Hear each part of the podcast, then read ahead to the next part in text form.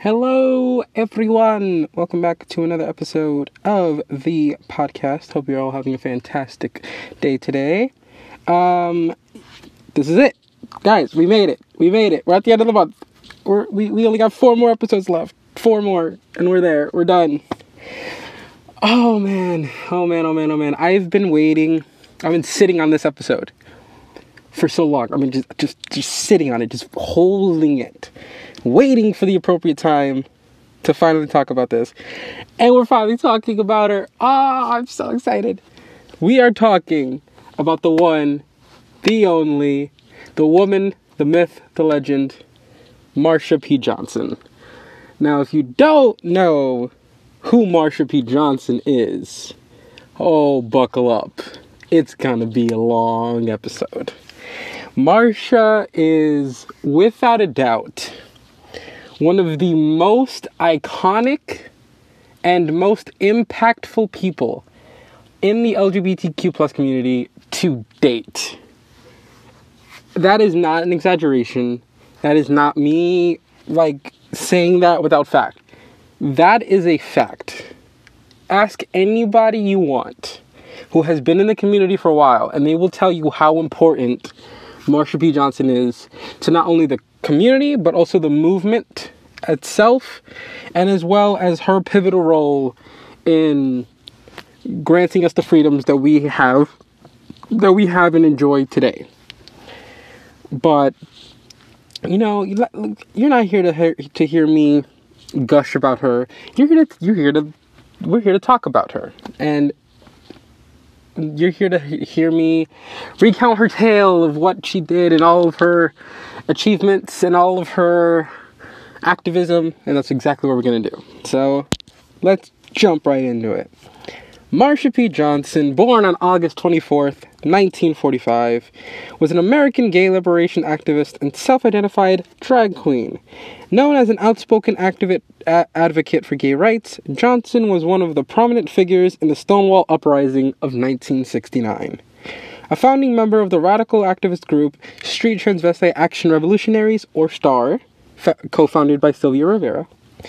Alongside close friend Sylvia Rivera, a popular figure in New York City's gay and art scene, Johnson modeled for Andy Warhol and performed on stage with the drag performance troupe Hot Peaches. Known for decades as, welcome, as a welcoming presence in the streets of Greenwich Village, Johnson was known as, as quote-unquote, the mayor of Christopher Street. From nineteen eighty-seven through nineteen ninety-two, Johnson was an AIDS activist with ACT UP. Oh, man, oh, man, oh, man. Early life. Early life. Um, yes. Uh, Johnson was born as Malcolm Michaels Junior on August twenty-fourth, nineteen forty-five, in Elizabeth, New Jersey. With six siblings and a father, Malcolm Michaels Senior, who was an assembly line worker at General Motors, Johnson's mother, Alberta Claiborne, was a housekeeper. Johnson attended an African an African Methodist Episcopal Oh, Episcopal Church as a child and remained devoutly religious in later life, often taking an interest in Catholicism, but as make but as but also making offerings to the saints in a personal manner, keeping a private altar at home. Johnson first began wearing dresses at the age of five, but stopped temporarily temporarily due to harassment by boys who lived nearby. In a nineteen ninety-two interview, Johnson described being the youth victim of sexual assault by an adolescent boy. After this, Johnson described the idea of being gay as some sort of dream, rather than something that seemed possible, and so, sh- and so chose to remain asexual until leaving for New York City at seventeen. Johnson's mother reportedly said that being homosexual is like is is like being quote-unquote lower than a dog. Jesus. But Johnson said that Alberta was unaware of the L G B T community.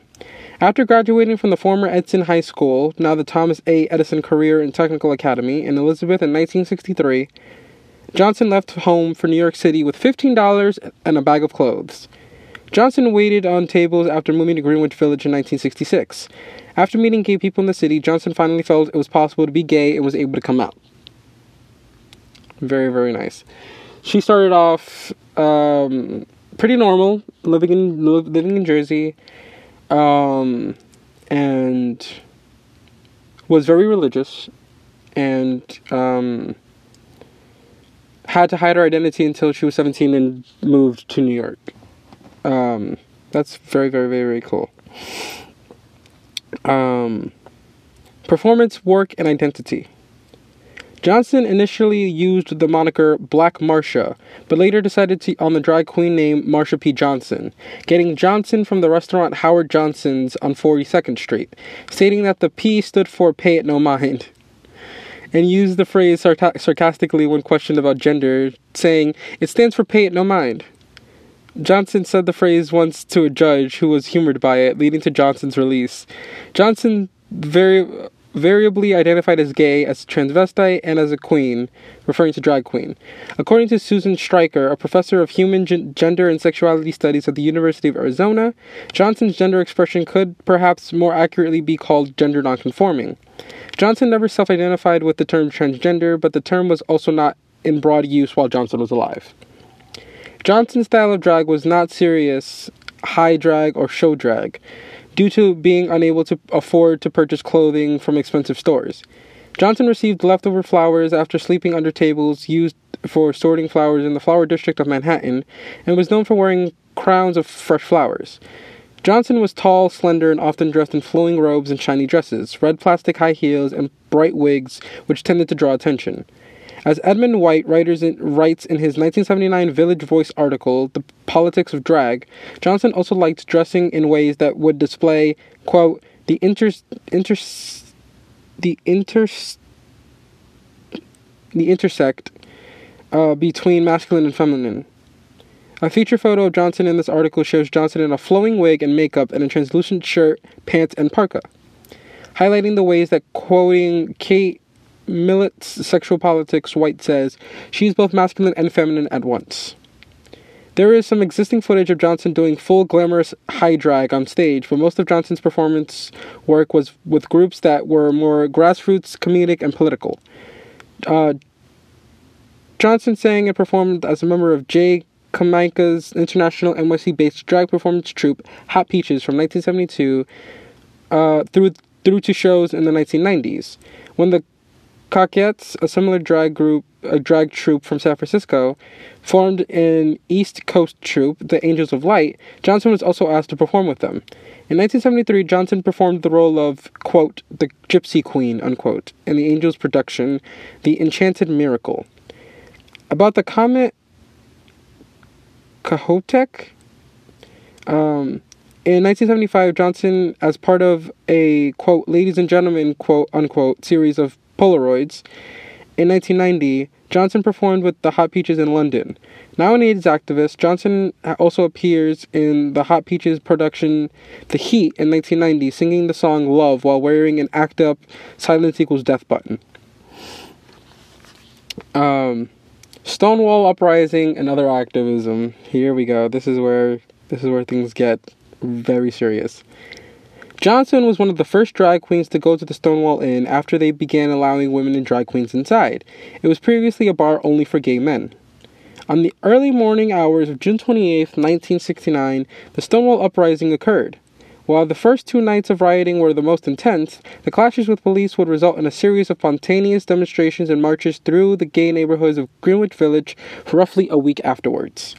Johnson has been named, along with Zazu Nova and Jackie Hormona, by a number of the Stonewall veterans interviewed by David Carter in his book Stonewall, The Riots That Sparked the Gay Revolution, as being, quote, the three individuals known to have been have been in the vanguard of the pushback against the police at the uprising. Johnson denied starting the uprising. In nineteen eighty-seven, Johnson recalled arriving at around two that morning, and the riots had already started by the time by that time and the Stonewall building was on fire after the cops set it on fire. The riots reportedly started at around one twenty that morning after Stormé Delarviere um fought back against the cop uh, fought back against the police officer who attempted to arrest her that night. Uh, Carter writes that Robin Souza had reported that fellow Stonewall veterans and gay activists such as Morty Manford and Marty Robinson had told Souza that on the first night, Johnson threw a shot glass at a mirror in the torched bar, screaming, "I got my civil rights." Souza told the Gay Activist Alliance shortly afterwards that it was the shot glass that was heard around the world. Carter, however, concluded that Robinson had given several different accounts of the night, and in none of them, in none of the accounts were Johnson's name brought up, possibly in fear that if he publicly credited the uprising to Johnson, then Johnson's well-known mental state and gender nonconforming, quote, could have been used effectively by the movement's opponents, unquote. The alleged shot glass incident also has also been heavily disputed. Prior to Carter's book, it was claimed Johnson had, quote, thrown a brick, unquote, at an officer, an account that has never been verified. Johnson also confirmed not being present at Stonewall Inn while the, when the riot when the rioting broke out, but instead had heard about it and went to get Sylvia Rivera, who was at a park uptown sleeping on a bench, to tell her about it. However, many have co- corroborated that on the second night, Johnson climbed up on a lamppost and dropped a bag with a brick in it down on a cop car, shattering the windshield.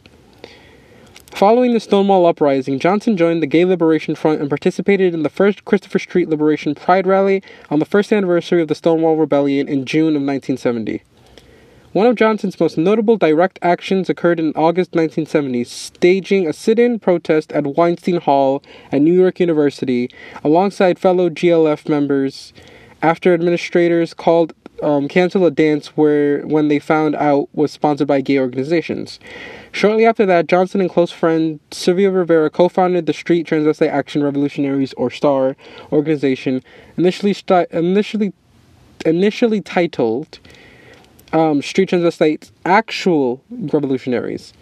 Um, the two of them became a visible presence at gay liberation marches and other radical political actions.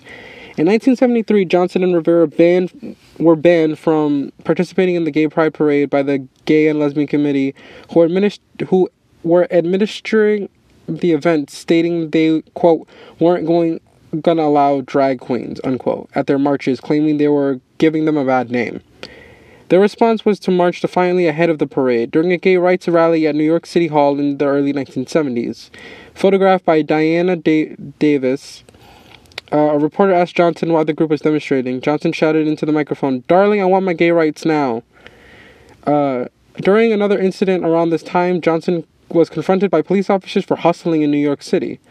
When the officers attempted to perform an arrest, Johnson hit them with a handbag which contained two bricks. When asked by the judge for an explanation for hustling, Johnson claimed to be trying to secure enough money for a tombstone for Johnson's husband. During a time when same-sex marriage was illegal in the United States, the judge asked what happened to the, this alleged hu- husband. Johnson responded, "Pigs killed him." Initially sentenced to ninety days in prison for the assault, Johnson's lawyer eventually convinced the judge to believe to that um, believe would be more suitable. With Rivera, Johnson established the Star House, a shelter for gay and trans street kids, in nineteen seventy-two, and paid the rent um, for it with money they made themselves as sex workers. Uh, while the house was not focused on performance, Johnson was a, quote, drag mother, unquote, of Star House, and the long and the long-standing tradition of chosen family in the Black and Latino L G B T community. Johnson worked to provide food, clothing, emotional support, and a sense of family for the young drag queens, trans women, gender nonconformists, and other gay street kids living on the street, living on the Christopher Street docks, or in their house on the Lower East Side of New York. In the nineteen eighties, Johnson continued to play an active part in the street activism as a respected organizer and marshal with ACT UP. In nineteen ninety-two, when George Segal's Stonewall Memorial was moved to Christopher Street from Ohio to recognize the gay liberation movement, Johnson commented, "How many people have died for these two little statues to be put in the park to be, to recognize gay people? How many years does it take for people to see that we're all brothers and sisters and human beings in the human race? I mean, how many years does it take for people to see that we're all in this rat race together?" Uh, yeah. Marsha did so many things while she was alive that most people found extreme, most people found to be over the top. But hearing those accounts now and thinking back to what the sixties were like for gay people and for the community, it's like the fact that she went out there and she moved to this to the city with nothing. She just she went there with clothing and fifteen bucks and made a name for herself and was able to live there and be able to be this voice is astounding to me. It's it's it's it's, it's incredible that back then um, there were people who were just like yeah, I'm, I've, if I'm like, I want to do this thing, so I'm going to do it. And there's not a single person who's going to stop me from doing this. And it's amazing. Um, mental health and death. Now, this is where it's going to get a little heavy, especially when you, if you know the details of Marsha's death, you already know what's, what's about, what's, what I'm about to say, but just fair warning, this section is going to be a little heavy. By nineteen sixty-six, Johnson lived on the streets and engaged in survival sex. In connection with sex work, Johnson claimed to have been arrested over a hundred times and was also shot once in the late nineteen seventies. Johnson spoke of, ha- of first having a mental breakdown in nineteen seventy. According to Bob Kohler, Johnson would walk naked up Christopher Street and be taken away for two or three three months to be treated with clopro- clopromazine, an, anti- an antipsychotic medication. Upon returning, the medication would wear off over the course of one month, and Johnson would, would then return to normal. Between nineteen eighty and Johnson's death in nineteen ninety-two, uh, Johnson lived with a friend, Randy Wicker, who invited Johnson to stay the night one time when it was, quote, very cold out, about ten degrees Fahrenheit, negative twelve degrees Celsius. Though generally regarded as gen- um, generous and warm-hearted and saintly under the Marsha persona, Johnson's angry, violent side could sometimes emerge when Johnson was depressed or under severe stress. Some felt it w- that it was more common for this to happen under Johnson's male persona as Malcolm. Uh, during those moments when Johnson's violent side emerged, according to an acquaintance, Robert Hyde, Johnson could be aggressive and short-tempered and speak in a deeper voice, and as Malcolm would become a, fri- a very nasty, vicious man looking for fights. This dual personality of Johnson's made has been described as a schizophrenic personality at work. When this happened, Johnson would often get in fights and wind up hospitalized and sedated, and friends would have to organize and raise money to bail Johnson out of jail or try to secure a release from places like Bellevue. In nineteen seventy-nine, Village Voice article The Drag of Politics by Stephen Watson, and further elaborated upon by Stonewall historian Carter, it had perhaps been for this reason that other activists had been reluctant at first to credit Johnson for helping to spark the gay liberation movement in the nineteen seventies. Watson also reported that Johnson's saintly personality was volatile, and listed a roster of gay bars from which Johnson had been banned. At the time of Johnson's death in nineteen ninety-two, Johnson was said to be increasingly sick and in a fragile state, according to Randy Wicker. Shortly after the nineteen ninety-two Pride Parade, Johnson's body was discovered floating in the Hudson River. Police initially ruled the death a suicide, but Johnson's friend and other members of the local community insisted Johnson was not suicidal and noted that the blo- the back of Johnson's head was had a massive wound. According to Sylvia Rivera, their friend Bob Kohler believed Johnson had committed suicide due to an ever-increasing fragile state, which Rivera herself disputed, claiming she and Johnson had, quote, made a pact, unquote, to cross the River Jordan, aka the Hudson River, together. Those who were close to Johnson considered the death suspicious. Many claimed that whilst Johnson did struggle mentally, this did not manifest itself as suicidal. Uh, Randy Wicker said that Johnson may have hallucinated and walked into the river, or may have jumped into the river to escape harassers, but stated that Johnson was never suicidal. Several people came forward to say that they had seen Johnson harassed by a group of thugs who had also robbed people. According to Wicker, a witness saw a, a neighborhood f- resident fighting with Johnson on July fourth, nineteen ninety-two. During the fight, he used a homophobic slur and later bragged to someone at a bar that he had killed a drag queen named Marsha. The witness had not was not successful in relaying this information to the police. Other locals stated that law later that law enforcement was not interested in investigating Johnson's death, stating that the case was about, quote, a black a gay black man, unquote, and wanting little to do with with with it at at the time. Um, Johnson was cremated, and following a funeral at a local church, friends released Johnson's ashes over the river. Police allowed seventh avenue to be closed while Johnson's ashes were carried to the river. Former New York politician Tom Duane fought to reopen the case, but because, quote, usually when there is a death by suicide, the person usually leaves a note. She didn't leave a note, unquote. In November twenty twelve, activist Mariah Lopez succeeded in getting the New York Police Department to reopen the case as a possible homicide. After the N Y P D opened the case, the police reclassified Johnson's cause of death from suicide to undetermined. In two thousand sixteen, Victoria Cruz of the Anti-Violence Project also tried to get Johnson's case reopened and succeeded in gaining access to previously unreleased documents and witness statements. Um, she sought out new interviews with witnesses, friends, other activists, and police who had worked the case or had been on the force at the time of Johnson's probable murder. Some of her work to find justice for Johnson was filmed by David France for the twenty seventeen documentary The Life and Death, The Death and Life of Marsha P. Johnson.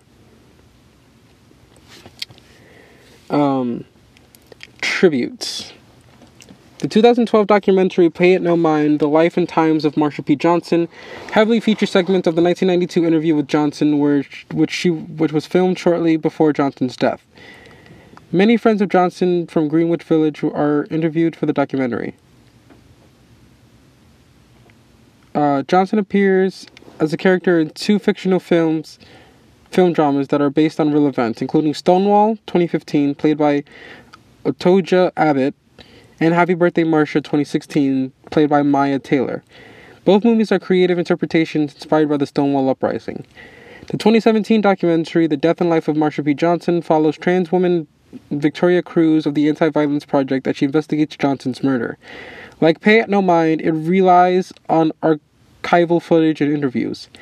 New York City art- artist Anohin, Anohini uh, produced multiple tributes to Johnson, including Baroque pop band um, Anthony and the Johnsons, named in Johnson's honor, and a nineteen ninety-five play about Johnson, The Ascension of Marsha P. Johnson. American drag queen and T V personality RuPaul has called Johnson an inspiration, describing Johnson as the true drag mother. Uh, during an episode of his show, RuPaul's Drag Race in twenty twelve, RuPaul told her contestants that Johnson paved the way for all of them. Uh, yeah, and she has several more. Um, the most, um, and here are the, the The ones I've repeated with Sylvia and with uh, Gilbert Baker, where she was inducted into the Stonewall National Monument last year to coincide with its fiftieth anniversary. But here's one tribute that I really want to hit on, which was which February first, twenty twenty, Governor Andrew Cuomo of New York announced that the East River Park in Brooklyn will be renamed in Johnson's honor. It will be the first New York State park named after an L G B T person. Marsha did so much for this community, and I'm so proud to have her name associated with this group and have her name be shown so much and be so well received and so well remembered, because she truly did a lot for this community, even even if people don't want to admit it, even if people want to sweep it under the rug, because she had some problems just like any human being does. Um, I'm glad that she has a legacy and people will remember her for years to come. But, um, yes, thank you so much for listening to this episode. I'm gl- I hope you guys enjoyed it. I'm so glad I got to talk about Marsha. She is truly an icon, and I love her so much. Um, but, you know, closing affirmations. You are loved, you are seen, you are valid, you are heard. You're doing great. Also, donate, protest, educate, sign petitions, do what you gotta do.